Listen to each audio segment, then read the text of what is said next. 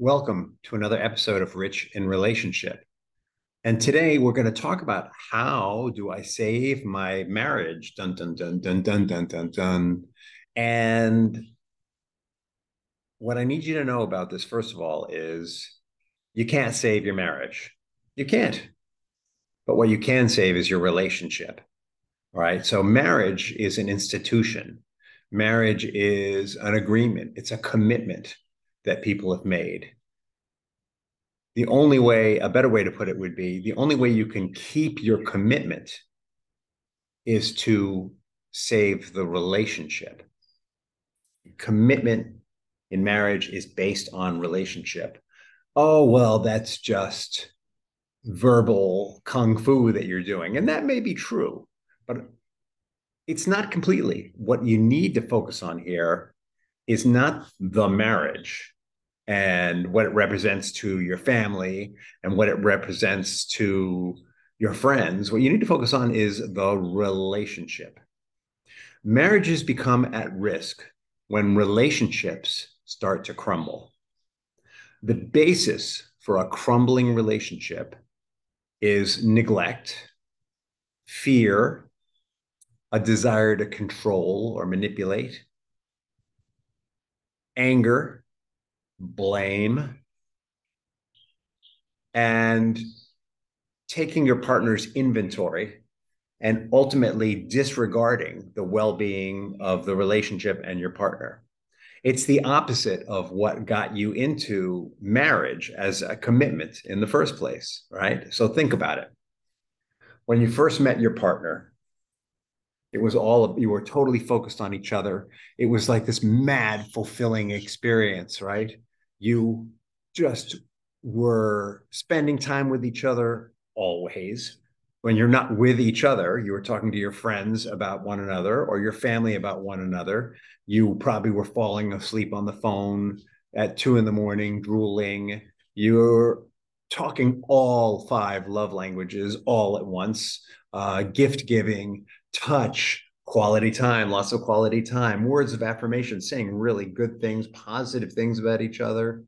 And I'm missing one acts of service. You're doing tons of acts of service for one another all the time. Like that's part of being infatuated or in love is that we're fully engaged in one another in a way that you can't help but know that the other person loves you. And then you all of that comes together and you go, I want this experience forever. Right? Forever is a dangerous word. It's right up there with never. In the same sense that when you say never about something, it's kind of like inviting it to happen. When you say you're going to do something forever, it's like killing it. It puts an end to it. There's no forever and there is no never. These things don't re- exist except in our minds. Uh, the only time that forever and never exist is when we're taking each other's inventory, which we can talk about later. All right, so you go through this amazing courtship, you make the commitment, and then when you make the commitment, you sort of go back to real life. You get reinvested in your individual growth and you stop paying all that attention to each other and you stop speaking all those love languages. And what happens to a lot of people is they stop nurturing the relationship, right? The reason why the, the relationship was so solid is the two of you were building this relationship through all that attention you were giving one another. You get married, you take on the commitment, the burden, and it's like, oh my God, we need to make money. We have children, we need to make sure they get to school, all those things. And the relationship stops being central. And then we start to slip into negative patterns. Oh, if only she would do more. If only he heard me if only she respected me. If only he really loved me. We start slipping into those kinds of doubts. And what happens is we move out of this space where, uh, when we were in love, we were building empathy and connection and trust, unbelievable trust. We start slipping into behaviors that are the opposite of that. So the thing is, our natural state is to be in intimacy. Our natural state is to want to relax with one another. But these other things, we let these other things start slipping in that get in the way of that. So, what do we do then? We start to fall back on negative strategies that maybe worked for us in our childhood or in other environments. We try punishing them. Maybe we get a little sarcastic, or maybe we get outright rude and critical. Uh, we try rewarding them. You know, oh, hey, if you do this, I'll give you that kind of thing. These are all ways of trying to control the other person. Basically, try and get them to do what we want them to do. We we want to have that intimacy back. So we're going to make them give it to us, right? And let's be honest. When we punish or reward, those are inhibitors to intimacy, right? When anything that seems controlling is an inhibitor to intimacy. It just won't work. We try to cajole them. We try to push them with blame. We try to beg them. All, none of that works. There's no vulnerability in these dances, no true vulnerability. And what do they do in response?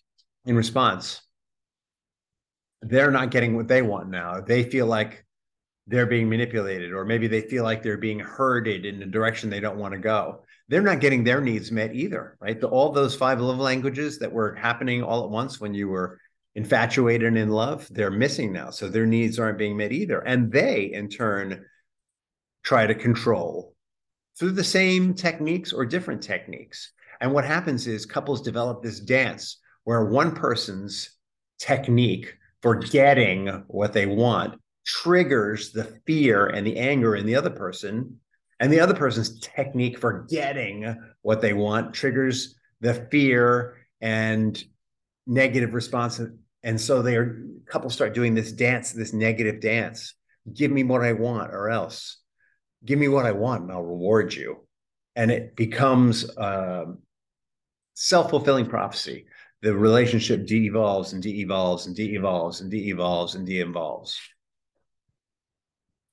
we start taking one another's inventory, negative inventory. He's such a, she's such a. We start seeing each other's weaknesses instead of each other's strengths. We start building cases against one another. And the more this evolves, the more distance happens in the relationship. And for some couples, what that looks like is they fight intensely. And fighting intensely works for a while because that can end with makeup sex. But that doesn't last eventually the fighting wins out over the makeup sex and it just becomes really nasty mean-hearted mean-spirited fighting without any makeup sex it's, or the mean-hearted fighting is so intense that it's not worth the reward afterwards other couples who are more conflict avoidant will just avoid spending time with another with one another. They just have very uh, roommate-ish lives where they're avoiding conflict and then it all explodes because one of them spends money they're not supposed to spend or because they have sex with someone or because there's a repeated breach of trust of some kind.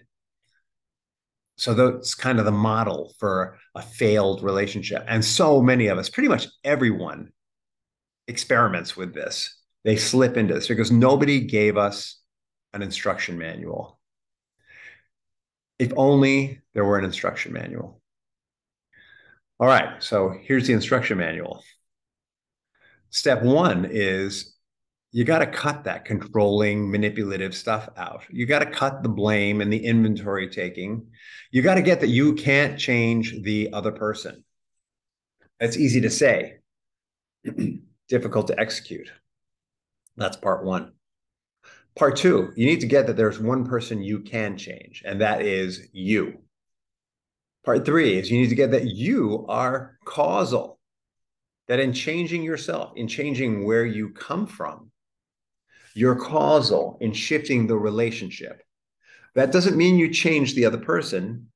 It means you shift the relationship. And when the relationship shifts, the other person has the choice as to how they're going to respond to that. Can you save the marriage through doing this? Maybe. Can you save the relationship or alter the relationship or make it more positive? Absolutely. So let's talk some more about that. by the way, the fourth part, after you realize that you're causal, is that you change where you're coming from, how you're feeling, the place that you're coming from when you are in relationship with this person. You move from fear, hurt, sadness, covered over by blame and anger, to a place of empathy, appreciation, possibly even trust, maybe not. There may not be trust, they may not have earned it. It might be something you have to work on.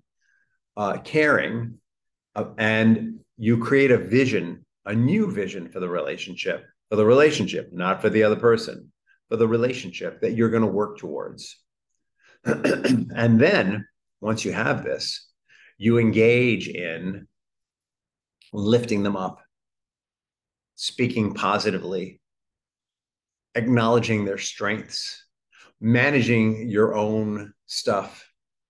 And let me just throw in a piece there. This is pretty common save your marriage advice. Here's the piece that's different. In order to make that shift from moving from being negative to being positive, you're going to need to release some baggage. And a lot of people skip over this. All right, so let's talk about step one. You've identified that you're in a relationship and that it's not working, and that you may be able to save the marriage, but most importantly, you're going to save the relationship. This is a particularly vital decision if there are children involved, because the truth is, you're always going to be in a relationship. So the first thing you want to focus on is saving the relationship, because whether you're divorced or together, you have this bond of children and you're going to want to put your best foot forward for the sake of the children, right? First, you need to identify your emotional baggage. What is it that has contributed to my seeing this person the way that they are? It might be their actions. It might be that their actions trigger judgments on your part that don't completely fit the situation.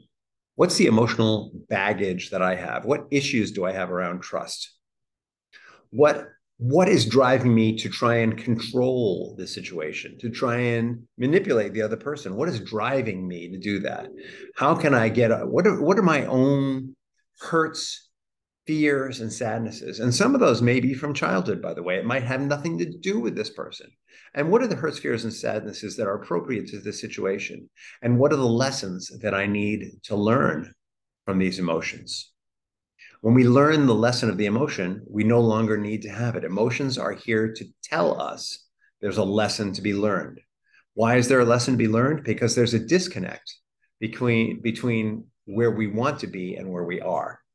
And as long as there's a disconnect between where we want to be and where we are, there's a lesson to be learned. And when we learn the lesson, we are where we want to be. Like this is living life 101 in order to learn the lesson, we may need some help releasing the baggage. One of the things we do here at Rich in Relationship is we help people release baggage. We've got some specialized techniques like timeline therapy and trigger management and anger management, whole tools that some people have and some people don't that will help release the baggage. So we identify the baggage that it is that we need to release. How much of it is from my childhood? How much of it is from my adolescence? How much of it is from now? and how much how willing am i to let it go in order to have a relationship that works. Yeah that's what this is about. I want to have a relationship that works. If i have a relationship that works the possibility of keeping my marital commitment opens up. If i don't have a relationship that works no matter how hard i work on that marriage nothing's going to happen. I release the baggage and i shift from hurt sadness, fear, blame, and anger. And I start to shift to a place of care, concern, empathy, compassion for the other person. Next, I'm going to assess where are the ways that I can connect with this person? What's going on for them? What are their pain points? How willing am I to not be triggered when they slip into their modus operandi, their way of wanting to control and fix and change me how willing am i to once i understand what's driving that to overlook it and very often just like us they have some childhood pain or fear or concern that's driving it. They've got some emotional baggage. And when we understand what that emotional baggage is, it changes everything. Let me give you an example. I have a client who was a pathological liar. And the reason for his pathology was that as a child, he was called to the stand as a witness against his mom and forced to choose his dad as his fa- as his uh, custodial parent. Years later, when he started getting into relationships with women, he was constantly looking for the forgivenesses of, of his mother. And he would do this by cheating on the woman he was with. Then he would beg her to take him back. And then he'd cheat on her again and beg her to take him back. So he had this pathology. And part of the pathology was that he had to lie to cover up that he was cheating. Inevitably, he'd be discovered. And in order to be a good liar, he needed to really believe lies that he was telling other people. And so he became pathological liar, lied about everything, always mixed a lot of truth, and he was very good at it. Once his partner understood this about him, they were able to forgive him and meet him with compassion. Now, that doesn't mean that the relationship was all peachy keen and wonderful. What it means was there was forgiveness in the space. What it means is the game of both partners trying to control and change each other was gone. What it means is that there was some understanding of what was going on and that the children, they had children together, were able to see that one partner had understanding and the other partner was locked in their own prison. And because that partner made that choice to understand that and to treat that per, to treat my client with compassion, the children had a choice. Uh, they had a way they could go. They had the ability to have a relationship with the pathological liar and a healthier relationship with their other parent. So that's an example of how this can play out. All right, so here we are. We're at a point where we're going to have compassion for the other person. We're going to understand why they do what they do. They may not change. They may not get better. Just like my client actually didn't didn't get much better. Like this was a pattern he really needed therapeutic help with. not something a coach could help him with. I want to be really clear. There's some things that coaches can't wave their magic wand over and fix. Even though he wasn't able to change, the dynamic of the relationship changed. And the children were happier for it. So once we understand what's happening over there, the dynamic of the relationship changes. Now, not everyone is as messed up as that example I gave you. Most people, when they see the dynamic of the relationship change, will start to change in response to that.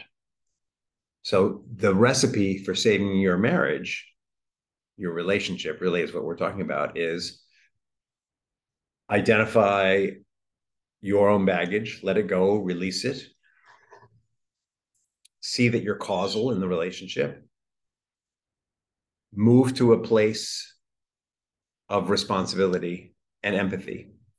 So that's about causal is about all right i get it. I can i have an impact on the relationship. I can't change the other person but i have an impact on the relationship. Move to a place of empathy. That's i understand the other person. I understand why they are the way they are. I can meet them with compassion now and once that you meet them with compassion once you drop your part clean up your side of the street stop having this experience of I'm going to change them, I'm going to fix them, I'm going to control them, I'm going to help them, I'm going to cajole them, I'm going to beat them into submission, I'm going to bribe them into changing. Once you drop all that stuff and have compassion for who they are, that's when you can start to have strategies that are going to work for you and your children. And what happens with that marriage from there is up to you. Like it may be that the person on the other side is just not a good fit for you like in the case of my client, the pathological liar, just not a good fit for his partner. Just not what, what she wanted. She just didn't want someone like that in her life.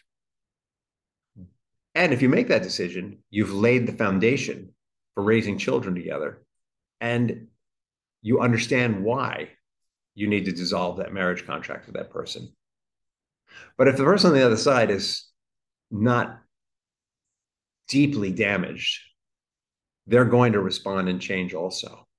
And as long as you acknowledge their strengths and speak into their possibility, speak into their potential, the way that you did when you were falling in love, as long as you continue to see them for that person that they can become, as opposed to constantly taking their inventory and kicking their legs out from under them, as long as you disregard it when they take your inventory and try and kick your legs out from under you, as long as you turn the other cheek and continue to speak positively into them, and look for the small wins and celebrate the small wins, as long as you look for those love languages and speak those love languages and build them up piece by piece affirmatively over time, that relationship is going to blossom and grow and they will shift and change.